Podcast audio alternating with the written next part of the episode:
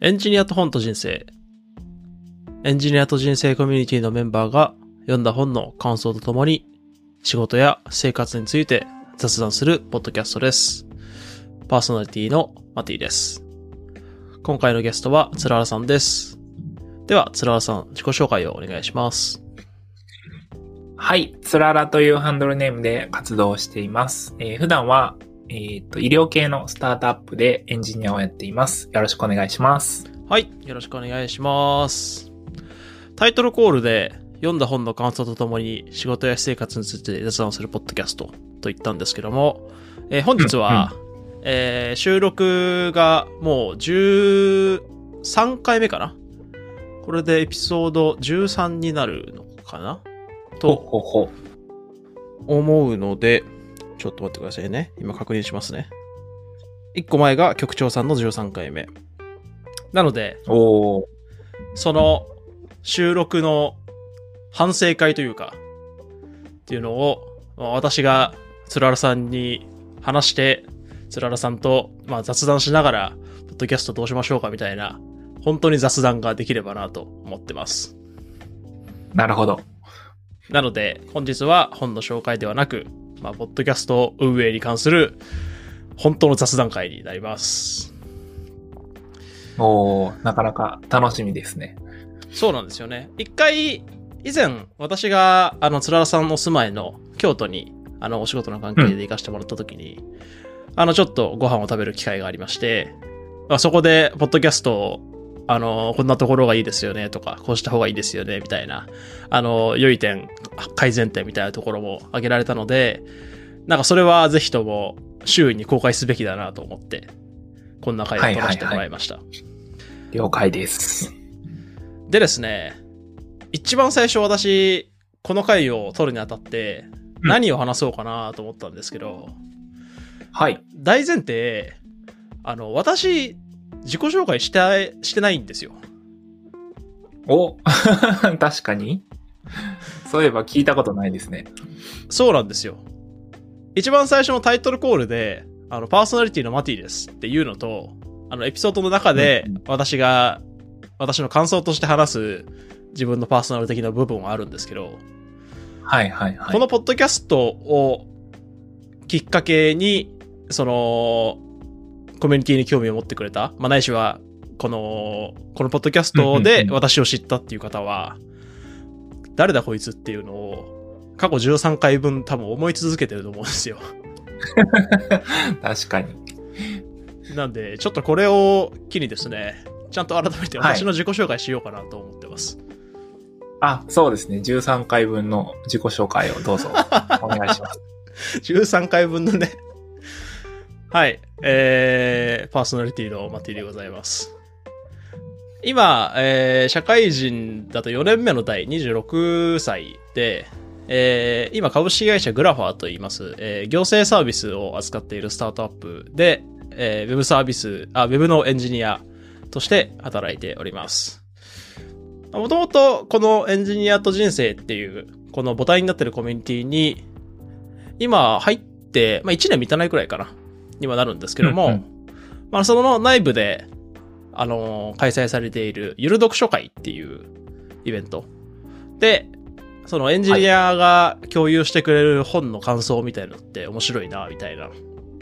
ところが、まあ個人的な感想としてありまして、うんうんで、えー、2022年度末から23年の頭にかけて、なんか年明け年度末で暇だったこともあり、ポッドキャストを企画してみるかということで、えー企画したのがこのポッドキャストになります。なるほど。なんで、そんな感じで、なんていうんですかね、いろんな人のエンジニアの本の感想とか、エンジニアならではの気づきみたいなところが、ポッドキャストで発信できればなと思ってます。はい、よろしくお願いします。はい、よろしくお願いします。あ、26歳なんですね。思ってたよりお若いですね。あ、そっか、それはさんにも言ってなかったか。はい、初めて知りました。そうなんですよ。今、社会人4年目の代、学部卒なので26なんですよ。うん、うん、うん、うん。あ、じゃあ、新卒でもうエンジニアとして就職したんですか？そうです。エンジニアに、えー就職したのが19年の新卒の代ですね。うん、うん、うん。で、えーうん前職は、あの、ポスレジを作ってたんですけど、ほうほうほう。あの iPad のレジですね。ああ、iPad なんですね。あ、そうです、そうです。うんを作ってて、えーそこから22年の6月に転職をして、うん今の株式会社グラファーが、えー10ヶ月目かな、今現在で。うん、うん、うん、うん。という感じになります。おー転職のきっかけみたいなのは何だったんですか？転職のきっかけ、うーん、もともと前職、あの、ポスレジを作ってる会社で働きながら、うん、うん。あの、まあ、知る人ぞ知る団体ではあるんですけど、一般社団法人コードフォージャパンっていう、うん、うん、うん。えーまあ、ちょっと専門用語だと、シビックテックっていう、その市民からテクノロジーを使って。世の中を良くしようというか、市民が使うソフトウェアは市民が作ろうみたいな潮流があって、うんまあ、。その活動にプロボノスタッフとして参加してたんですね。なるほど、なるほど。なので、そういった行政サービスだったりとか、そういう市民が使うサービスに多少興味があったところもあったので、うん、うん。なので、そこに興味があって、今のグラファーに転職したという感じですね。うーん。すごいですね。もう新卒でエンジニアで入って、割と早、早い段階でそういう社団法人というか NPO 的な ?NPO で合ってるんですかね？そう、NPO ではないかな。一般社団法人なんで、ん NPO とは違う若干違う枠組みではありますけども。うーん。うん、うん、うん。まあでもそういう活動に、えー興味があって参加されてっていう。そうなんですよ。懐かしいなと思って。まあ、あのー社会人2年目の段階で、うんなんか1年目だと、あの、新人賞とか、そういう賞レースみたいなのがたくさんあるんで、え結構モチベーション高く動けてたんですけど、社会人はいはいはい2年目からは、自分でモチベーションを見つけなきゃなっていうのがあって、なので、、社外の団体というか、そういう社外でもコミュニティに入ろうみたいなところで入ったのがきっかけですね。ええいや、っていうかなんか、もう2年目にしてそういう、なんだろう、意識を持ってるのがすごいですね。なんか周りに言われてたのがやっぱ大きいかなと思います。ほうほ社会人2年目になると、やっぱ1年目ほどの勢いはなくなるから気をつけた方がいいよみたいなことは、結構口うるさく言われてたので。えう。なるほど。結構大きい会社だったんですか？そうです。前職は、えっ、と、パーソルグループっていう、うん、うん、うん。えー、デューダとか、えーはいはいバイト探しの案とかもうなくなっちゃったのかな？うんとかいう、まあ、割と人材で有名なサービス、あ、うんえーグループ会社のうん。一つの、えー会社で働いてて、ただ多分同期で言うと、なんでしょうね、グループ全員で1万とかいいのかな？おー、すごい。相当、まあグループ全体ですけどね。はいはいはい。なんで、相当大きい会社だったなと思いますね。うーん。まあ、僕はもうちっちゃい会社でしか働いたことがないので、まだ未知の世界ですね。そうですよね。前回お話しした時も、あれですね、京都でお話しした時も割とはい。小さい会社から行ってそういう大きい会社け体験してないんですよみたいなことを話してましたね。そうですね。結構本当に異世界な感覚はありますよね。話を聞くと。そうですね。まあ、という、私の自己紹介でございます。はい。13回分いけましたかね、これで。もうちょっと行きましょうか。あ、本当ですか？ぜひぜひ。なんか、この、ポッドキャストに興味があるところとか、はいまあ、その中でも本に関してやろうと思ったところって何か理由があるんですか？もともとポッドキャスト自体は、うんこれとは別に、私個人で本当に雑談しかしてない、うんえっと、インボックス FM っていう、ポッドキャストをやってるんですね。うんで、それはこのエンジニアと本と人生より、だいぶ前から始めていて、うん。うん。で、もともとそのポッドキャストを始めたきっかけとしては、まあ、あの、私自身今独身で一人暮らしなので、はいはい。なんかちょっと話をしたいなとか、思った時に、やっぱりちょっとご飯行こうよとか、そういった話になるわけじゃないですか。はいはいはい。ただ、なんて言うんでしょうね。ご飯行くんじゃなくて、普通に2時間3時間ちょっと話したいんだけどなって時に、うん、うん。ちょっとズームしようよとか、ちょっと電話しようよっていうのもちょっと不自然かなと思ったので、ほなんか話す口実として、ポッドキャストやってれば、ポッドキャストの収録しないって言って話せるなと思ったのが、あの、インボックス FM を始めたきっかけなんですね。う。え え面白いですね。そうそうそう。なんで、あの、聞いてもらうとわかるんですけど、うん。インボックス FM の方は、本当に運用コストを最大まで下げていて、うん、うん、うん。本当に編集なしで、2時間ぐらいガーって撮って、それを4分割でパンパンパンってカットして出すだけみたいな、うん、うん。うんポッドキャストなので、えー、そっちはもうかなりのエピソード数出てるんですか？それは、今だと、どうだろうな。30近く出てるのかな？おー。えー今、4月13日現在で、えー最新公開が4月の8日うん、うん。が、えーエピソード39ですね。おー。すごいですね。かなり。そう。で、ちなみに、スケジューリングで5月の20まで、あの、パブリッシュのスケジュールが決まってるので、あ、そうなんだ。そうそうそう。なんで、本当に尽きないですね。えー、週1本とかですか？それは。一応今のところ毎週土曜日。に出してるんですけど、あのーあんまりその公言はしてないというか、はいはい、はい。毎週土曜日こ公開ですっていうと、あの、自分が苦しくなった時にう出せないと、なんか罪悪感に苛まれちゃうので、なるほど。なのでそれは特に言わず、まあ個人のモチベーションとして毎週土曜に上げてるという感じです。えー、すごいですね。もう2ヶ月先まで予定が埋まってると。そうなんですよ。で、このエンジニアと本と人生自体は、コミュニティ内の、うんえーゆる読書会、はいはいはい。えー第1回にも出ていただいたリッシーさんと、うん、うん。あ、とエンジニアの個人開発だと割と著名な、えーナベッツさんのお二人が。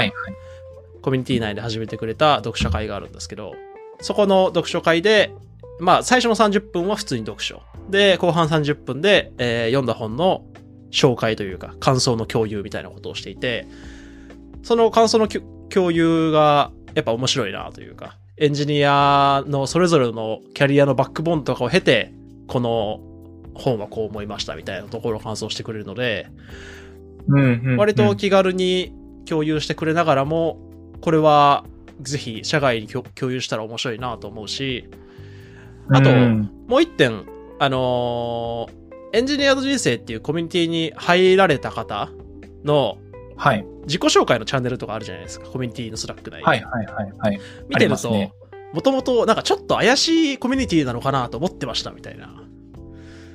話をちょいちょい見たことがあって、はいはいはい。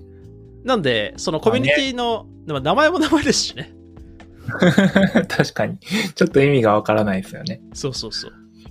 なんでそのコミュニティの内部のメンバーのココミュニケーションっていうか、その会話みたいのも外に出せれば、その、うんうんうんなんて言うんでしょうね。その怪しさみたいなところが一定払拭できるのかなと思って始めたところがありますね。なるほどね。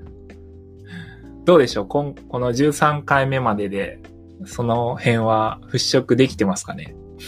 どうなんでしょうね。ただ、あれなんですよ。最近、はい。ポッドキャストを配信しているプラットフォームうん。である、アンカーがちょっと仕様が変わって、Spotify、えー、何でしたっけ ?Spotify by Podcast かな？っほうほうほう。ていう名前に変わったんですね。えー、で、それで変わった時の機能の一つとして、うんえー、Spotify での、ポッドキャストのフォロワーが見れるようになったんですよ。ほうほうほで、そうすると今、フォロワー36いるんですね。う。おー結構いますね。そう、4月13日現在で結構いるなと思って。うん、うん。で、おそらくですけど、はい。36っていう数字って、うん。コミュニティ内の人だけじゃないよなと思って。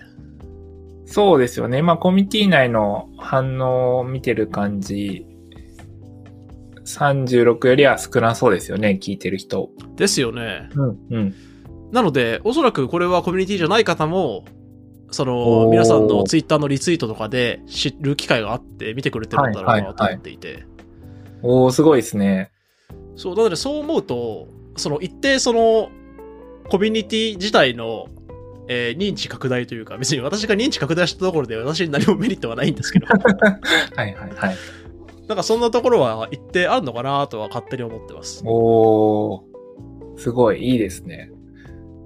ちなみに僕は多分 Spotify 経由では登録してないので、Apple のポッドキャストはいはいはい。からなんかチャンネル登録みたいなのしてるので、そこにはカウントされてないはずですね。確かに。うん。今、あの、メトリックスがいろいろ見れるんですよ。はいはい。で、えーそうするとですね、Spotify で聞いてくれてる方が、うんえー49%。おー、おすごい。ということは、全部で70人ぐらいは聞いてる可能性があると。そうですね。あ、別に登録してなくても聞けるから、うんうんうん。うんうん。母数としてはもっと大きいかもしれないと。そうですね。おー。で、Apple Podcast が、えー、27%。うんうんうん。で、ポッドキャストアディクトってなんだ？えー、そういうのもあるんですね。そうですね。ポッドキャストアディクトってやつが13%、えー、ブラウザーから4%、うんまあその他って感じですね。うんうんうんうん。ちょっと失礼かもしれないですけど、思ってたよりリスナーさんいますね。いや、それは私もめっちゃ思いました。本当にこんないるんだと思って。で、よく、あの、Google Analytics とか Web サービスとか作ると、はい。あの、他の国から、なんていうのうんうん。クロールとかで入ってくるユーザーとかもいるじゃないですか。はいはいはい。ただ、見た感じだと、えー比率で日本が90%なので、うんうん。なので、ほぼほぼこの数字にブレはないんじゃないかなと思ってますね。うんうんうんうん。いいですね。いや、ありがたい限りでございます。結構モチベーション高まりますね、それ聞くと。そうなんですよ。うん。ですし、なんていうんですか、うかつなこと言えなくなったなというか、確かに。じゃあ、ちょっと、反省会に行きますか。そうですね、反省会ももそうですし、このポッドキャストの自体の運営どうしようとか、あと私の今現在の運営の悩みとかも含めてですね。じゃあ、一番最初に私が考えてきたのがですね、はい。前回、あの、京都で一緒にご飯食べた時も話したんですけど、ゲストの方の本のレベルってやっぱ高いっすよねっていう話をしたくて。ほうほうほう。まあ今回13回収録して、これが第14回になるんですけど、はい。やっぱりそれぞれ皆さん思い入れのある本を持ってきてくださる。うん、うん。、で、それは、その、パーソナリティとしても大変ありがたいですし、あの、リスナーとしてもすごく、なんて言うんでしょうね。聞き応えのあるコンテンツになるのかなという感覚ではあるんですけど、はい。そうすると逆にそのコミュニティ内の、えーゲストで出てくださる方のプレッシャーがすごいんじゃねえかなと勝手に思ってまして。なるほど、なるほど。ちなみに、あの、レベルが高いっていうのは、本自体の、まあ、内容とかうん、選択が、ちょっと難しめみたいな意味ですか？それもあります。それもありますし、やっぱりそこから得た、えー気づきであったりとか、うん、うん。この本の内容が自分自身に与えた影響みたいなところ？うん。が、すごくコンテンツとして、コンテンツとしてって言い方もあれだな。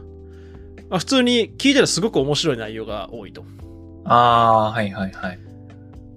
で、やっぱり今って収録して、まだ日が浅いので、うん。あの、エピソード13回しかやってないわけですし、で、うんその中で、まあ、あの、ふ古谷さんとか、あの、はい何回か出てくれた方もいらっしゃると思うんですけど、うん大体の方は、まあ、1回、2回程度。で、やっぱりそうすると、自分の中にある本のストックから、その、よりすぐりのものを出してくださるわけです。そうですね。なので、こうなってんのかなという気はしてるんですけど、はいはいはい。なんか個人的には、あの、コミュニティの内部の人にも話してるんですけど、うんあのーポッドキャスト、このポッドキャストの、えー収録自体を、読書のマイルストンとして使ってほしいぐらいの、結構気軽な感じなんですね。はいはいはい。なんで、私は基本的に、えー今4月なので、例えば5月の収録分は4月の真ん中ぐらいに出そうっていうのはうん心がけてるので、なので、4月の真ん中ぐらいに、5月の、えー週1回収録分の枠が来ますよと。はい。なので、今から5月の枠を押さえといて、ちょっとこの本1ヶ月かけて読んでみようかな。で、読んだら5月のこの回で発表してもみようかな、みたいな、うん、うん。そういうモチベーションでも使ってくれるとありがたいなと思ってるんですね。なるほど。なので、なんて言うんでしょうね。こんなに思い出が詰まった本じゃないとダメなのかなみたいなところが思われてないかという心配があります。なるほどね。確かにそうですよね。マイメロンさんの嫌われる勇気とか、うんうんうん。かなり人生味のある、まあ、このエンジニアとコミュニティ、あ、エンジニアと人生コミュニティらしさのあるうんうん。回ではありましたけど、うん。そうなんでなすよ。かなか、じゃあ僕も話してみようかなみたいなところのハードルは高そうかもしれないですね。そうそうそう。別にそれは全くマヨブレンさんが悪いとか言ってるわけじゃなくて、はいはい。もちろん。そうそうそう。なんか次出る人にプレッシャーを与えてないかなという心配があるので、なので、これを公開して反省してるっていう節があります。なるほどね。なので、ぜひ、いろんな方に出ていただければなとうんうん。思ってますね。そうですね。今後の収録では漫画の紹介の予定とかもあるんですよね。そうですね。ちょっと、あの、不都合があってリスケになっちゃったんですけど、えー今後の収録で一回、あの、漫画の感想を話してくれるという回も予定してるので、うんうん。全然漫画でも OK ですし、小説でも OK ですし、うんうん本当にざっくばらんにいろんなことを、はいえーいろんな本を紹介していただければなと思いますし、うんうんやっぱり普通の本の紹介のポッドキャストではなくて、うんエンジニアが話してくれるから面白いみたいなところもはい。であるのかなはいと思うので、はいうん。確かに。それはありますね。うん。なので、本当に気軽に出ていただければなと、コミュニティの中の人に向かって言ってます。はい。ぜひよろしくお願いします。はい、よろしくお願いします。そうですね。なんかリスナーとして思うのは、やっぱりバックグラウンドがエンジニアの人が、まあ普段の生活なり仕事の上で感じることに対して、まあ本から何か気づきを得るみたいなところは、まあもちろんかなりいいところというか、あの、ここの、このポッドキャストの見どころ、聞きどころだと思うんですけど、うん。うん。まあでも、ゲストの方にはそこをあんまり意識しないでもいいのかなと思っていて、むしろマッティさんがエンジニア視点をこう、どんどん引き出してくる、いくという。そういう方向がいいんじゃないでしょうか。確かにそうですね。いや、それもね、私の次のお悩みで書いたんですけど、おちょっと具体化して話すと、はい。私の会話量うん、は、リスナー的には、もう少し多い方がいいですかね。そうですね。まあちょっとこの雑談出るにあたって、最新の2件も先ほど聞いてたんですけど。いや、ありがたい。そうですね。まあ、個人的には全体としてもっと時間も長くていいんじゃないかなっていうところはあって、うん。まあというのも、まあやっぱり本のタイトルと、まあ、ゲストの方からまあ断片的に内容を聞いてるっていう感じだったので、うんまあもうちょっと本の概要についても知りたいなっていうのもありますし、うん。うんまあ、その上で、ゲストの話を聞いて、マッティさんがどう思ったとか、何か、マッティさんの人生とか、仕事について想起されたことがあったのかみたいなああ、なるほど。ところがあると、まあ、さっきのエンジニア視点みたいなところがより強くなるんじゃないかなと思いました。うん、うん、うん。やっぱり私自身、パーソナリティっていうポジションで立ってるので、うん、うん。割と、なんでしょうね。ゲストに話してもらう時間を多く取ってもらおうと意識してるはい、ところがある。はい、はい。というか。まあなんで、結構質問を振る側に回るムーブを、うん。ポッドキャスト内でもしてるかなとうん思いますし、まあ、ただ、先ほども言ったように、その、こんなに振られるんだったら、出るのちょっとやめようかなみたいなああ、確かに。のもあんのかなと思ったんですよ。うん、うん、うん、うん。あのー今はちょっと、あのーお忙しくなって、あのー止まっちゃったんですけど、はいあ。のー以前までコミュニティ内のポッドキャストがあったじゃないですか。はい、はい、はい。要は新しく入られた、コミュニティに入られた方とかが、まあ、うん自己紹介の代わりに簡単に出ていただいて、はい。これはパブリックに、公にはしないから、コミュニティの中の人だけが、その人のパーソナルな部分について聞け、聞ける、ポッドキャストみたいのを、はい。ようこそラジオですね。ああ、そうです、そうです、そうです。をやってらっしゃって、はい。で、それは、先ほども言ったあ第1回に出ていたニッシーさんって方と、うんもう一人の方がホストで、もう一人ゲストを呼ぶって形でやったと思うんですけど、はい。あれはまさしく、出れば、うん。なんか面白くなる感じというか、そうですね。そう。そのホストの二人の掛け合いが、もう面白いので、うん。なんで、ゲストもすごい気軽に出れるんじゃないかなって思ってたんですよ。はい、はい、はい。それはありそうですね。そうそうそう。なので、それを踏まえた上で、私はどれほど話すべきなんだろうっていうのは、毎収録葛藤してますね。なるほどね。いや、確かにようこそラジオは、すごいですよね。あれ、だって、今コミュニティにまあ200から300人の間ぐらい参加してる方がうん。いると思うんですけど、まあそのコミュニティに新しく入ってきて、で、いきなりなんかラジオに出るみたいなうん。行動ってすごくハードルが高いと思うんですけど、うん。でも、ようこそラジオかなり新しく入った人がポンポン出ていて、うん。なんかそれが実現できてるのめちゃくちゃすごいですよね。そうなんですよね。うーん、それは確かに理想だなとうん。思いつつ、まあこのポッドキャスト自体は、本っていうところに一個、うん。絞って、テーマを絞ってはいはいはい発。信してるポッドキャストなので、うんようこそラジオほど気軽にポンポン出れる感じではないっていうのは、うん確かに分かってるんですよ。もちろんそうですね。ただ、そのテーマじゃないところ、その、ホストの二人がいて、とりあえず出れば面白くなりそうだからみたいなところで、うん。エンジニアと本と人生の方も、なんかそういった感覚で出れるような雰囲気を作れればなっていうのは思ってます、はいはい。理想ですね、それは。いやー、理想ですね。なんで、そう私が最強に話してて面白いマンになるしかないという。いやー、まあ、話してて面白いか、まあなんか聞き上手というか、うんうん。どんどんさっきのエンジニア視点みたいな聞きどころを引き出すみたいなうんうんうん。ところですよね。そうですね。まあ人事なんで好きかって言ってますけど。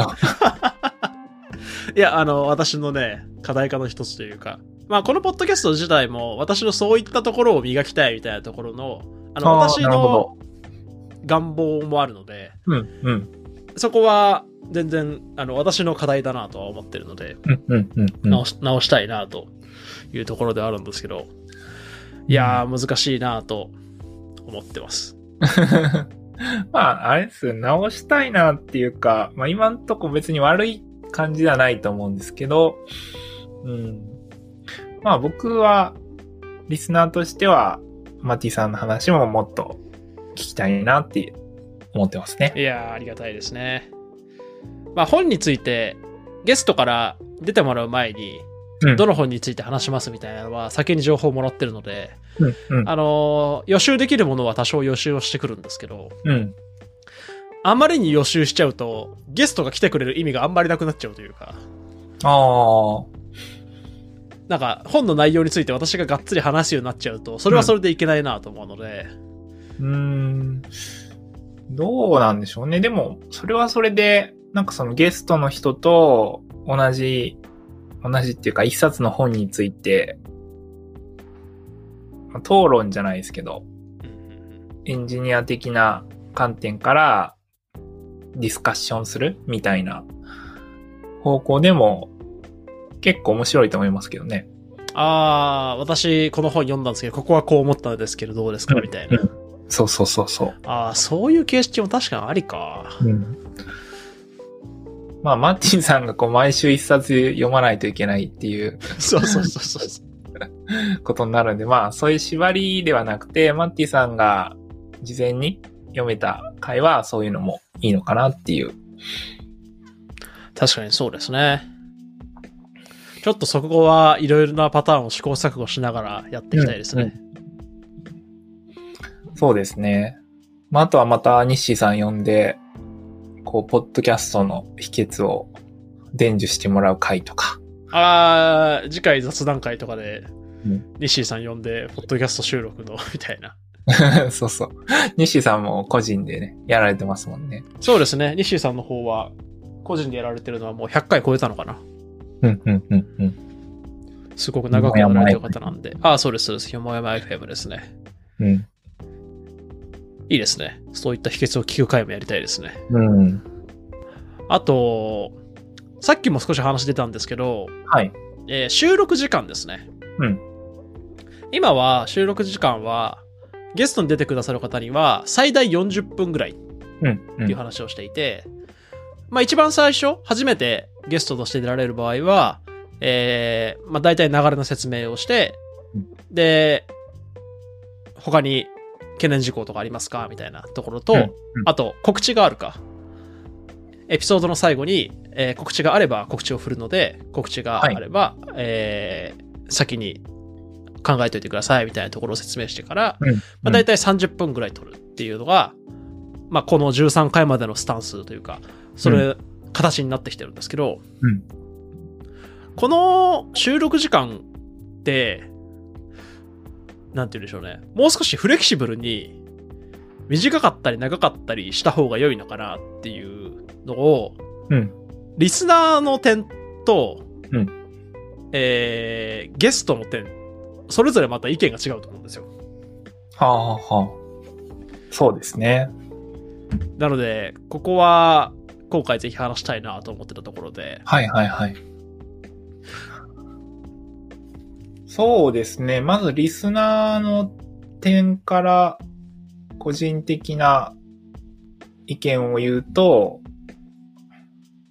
別に長くても全然問題なくて、うんうんまあ、というのも、ポッドキャスト自体、まあ、そんなにずっと集中して聞くものじゃないと思ってるので、うんうんまあ割となんか作業しながらとか、ご飯食べながらとか、流し聞きする感覚なんで、まああんまりこうエピソードの、エピソードごとの長さとか、まあエピソードが分割されてて3回に分けられてるとか、うんうんあんまり気にしてなくて、うん。っていうのと、あと内容的にも、まあ、結構、まあ、本について話すので、なんかもっと深く、まあ別に深くなくてもいいんですけど、いろんな本の中の話題について聞きたかったなって思うことは多いですね。うんうんうんそれは本の中身がもう少し知れればいいなというか。そうですね。それが強めにあるかなうーん、なるほどなるほど。うんうん。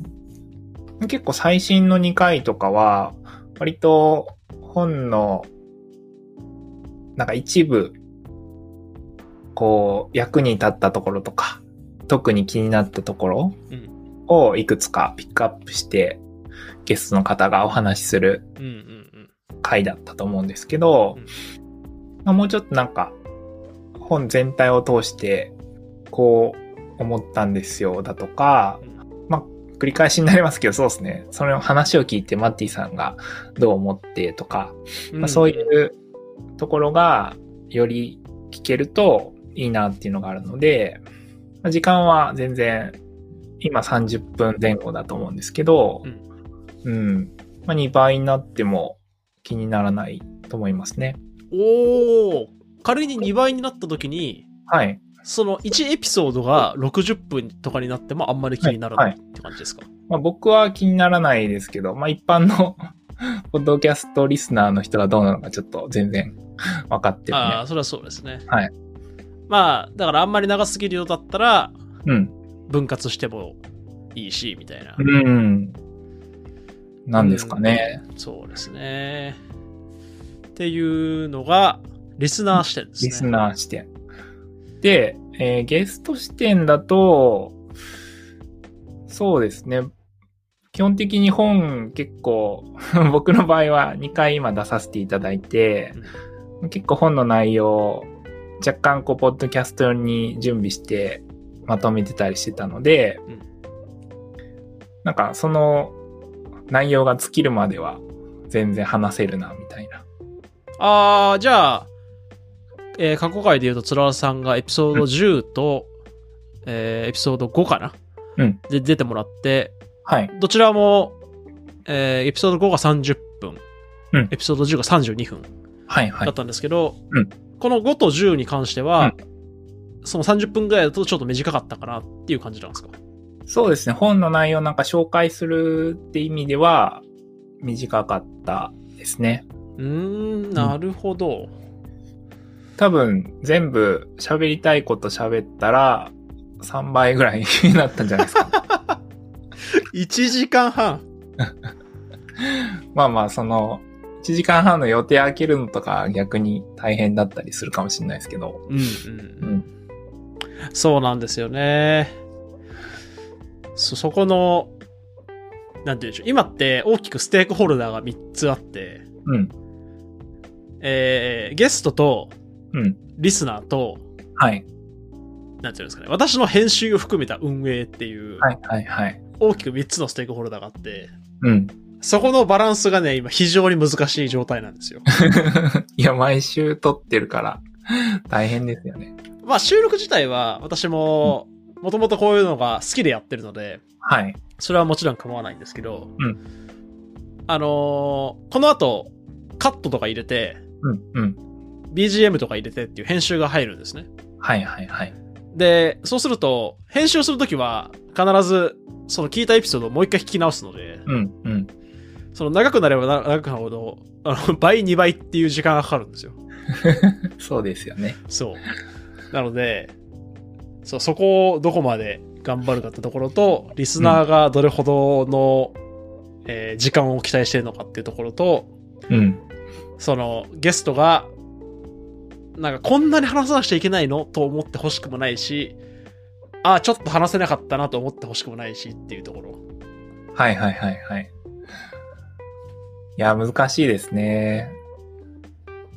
僕も、あの、実際、収録終わったから、あ、これ、あと3、3倍いけたな、みたいな感覚はあるんですけあど、ーでも、話す前はどんぐらいかかるかみたいな予想はあんまり立てれないので、はいはいはい。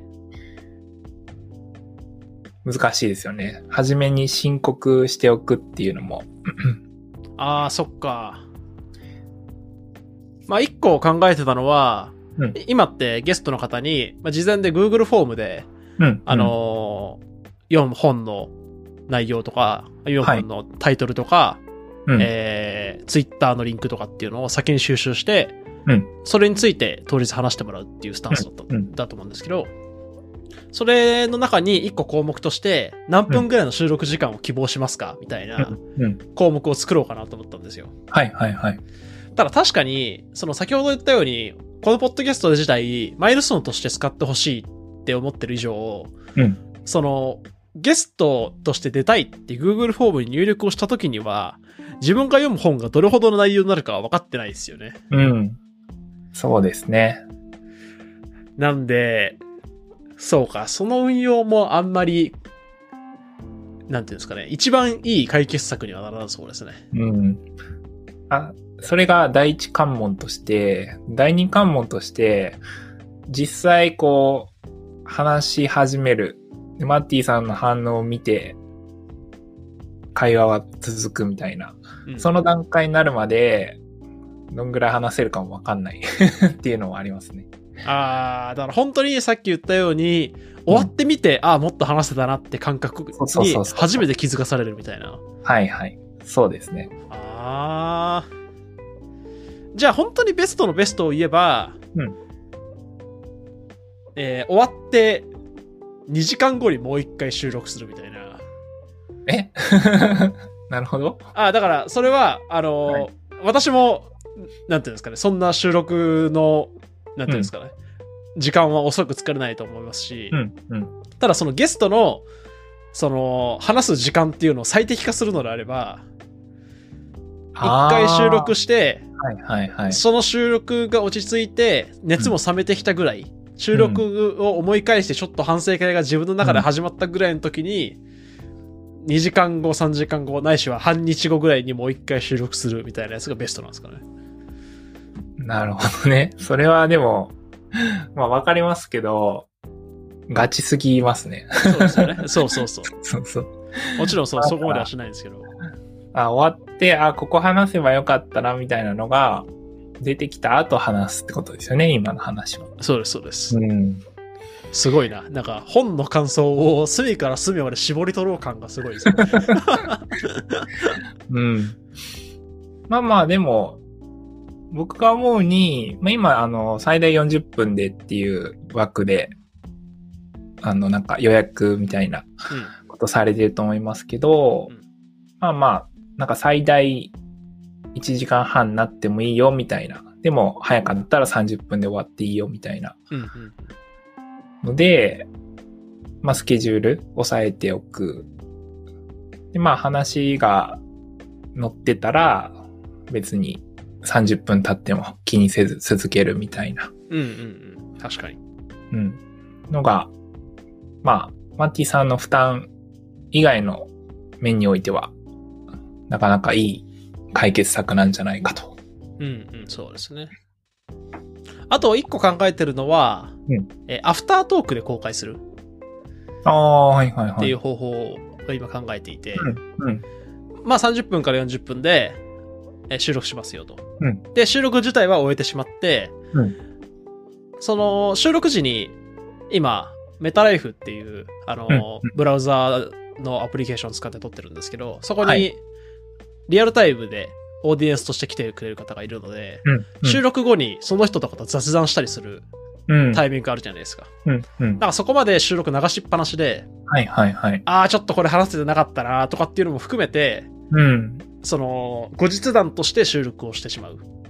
うん。で、まあ、それを、よく、ポッドキャストの、結構ビジネスとしてやってる人であるのは、うんその、アフタートークは、そのクローズドなコミュニティでしか出しませんみたいな。ああ、なるほどなるほど。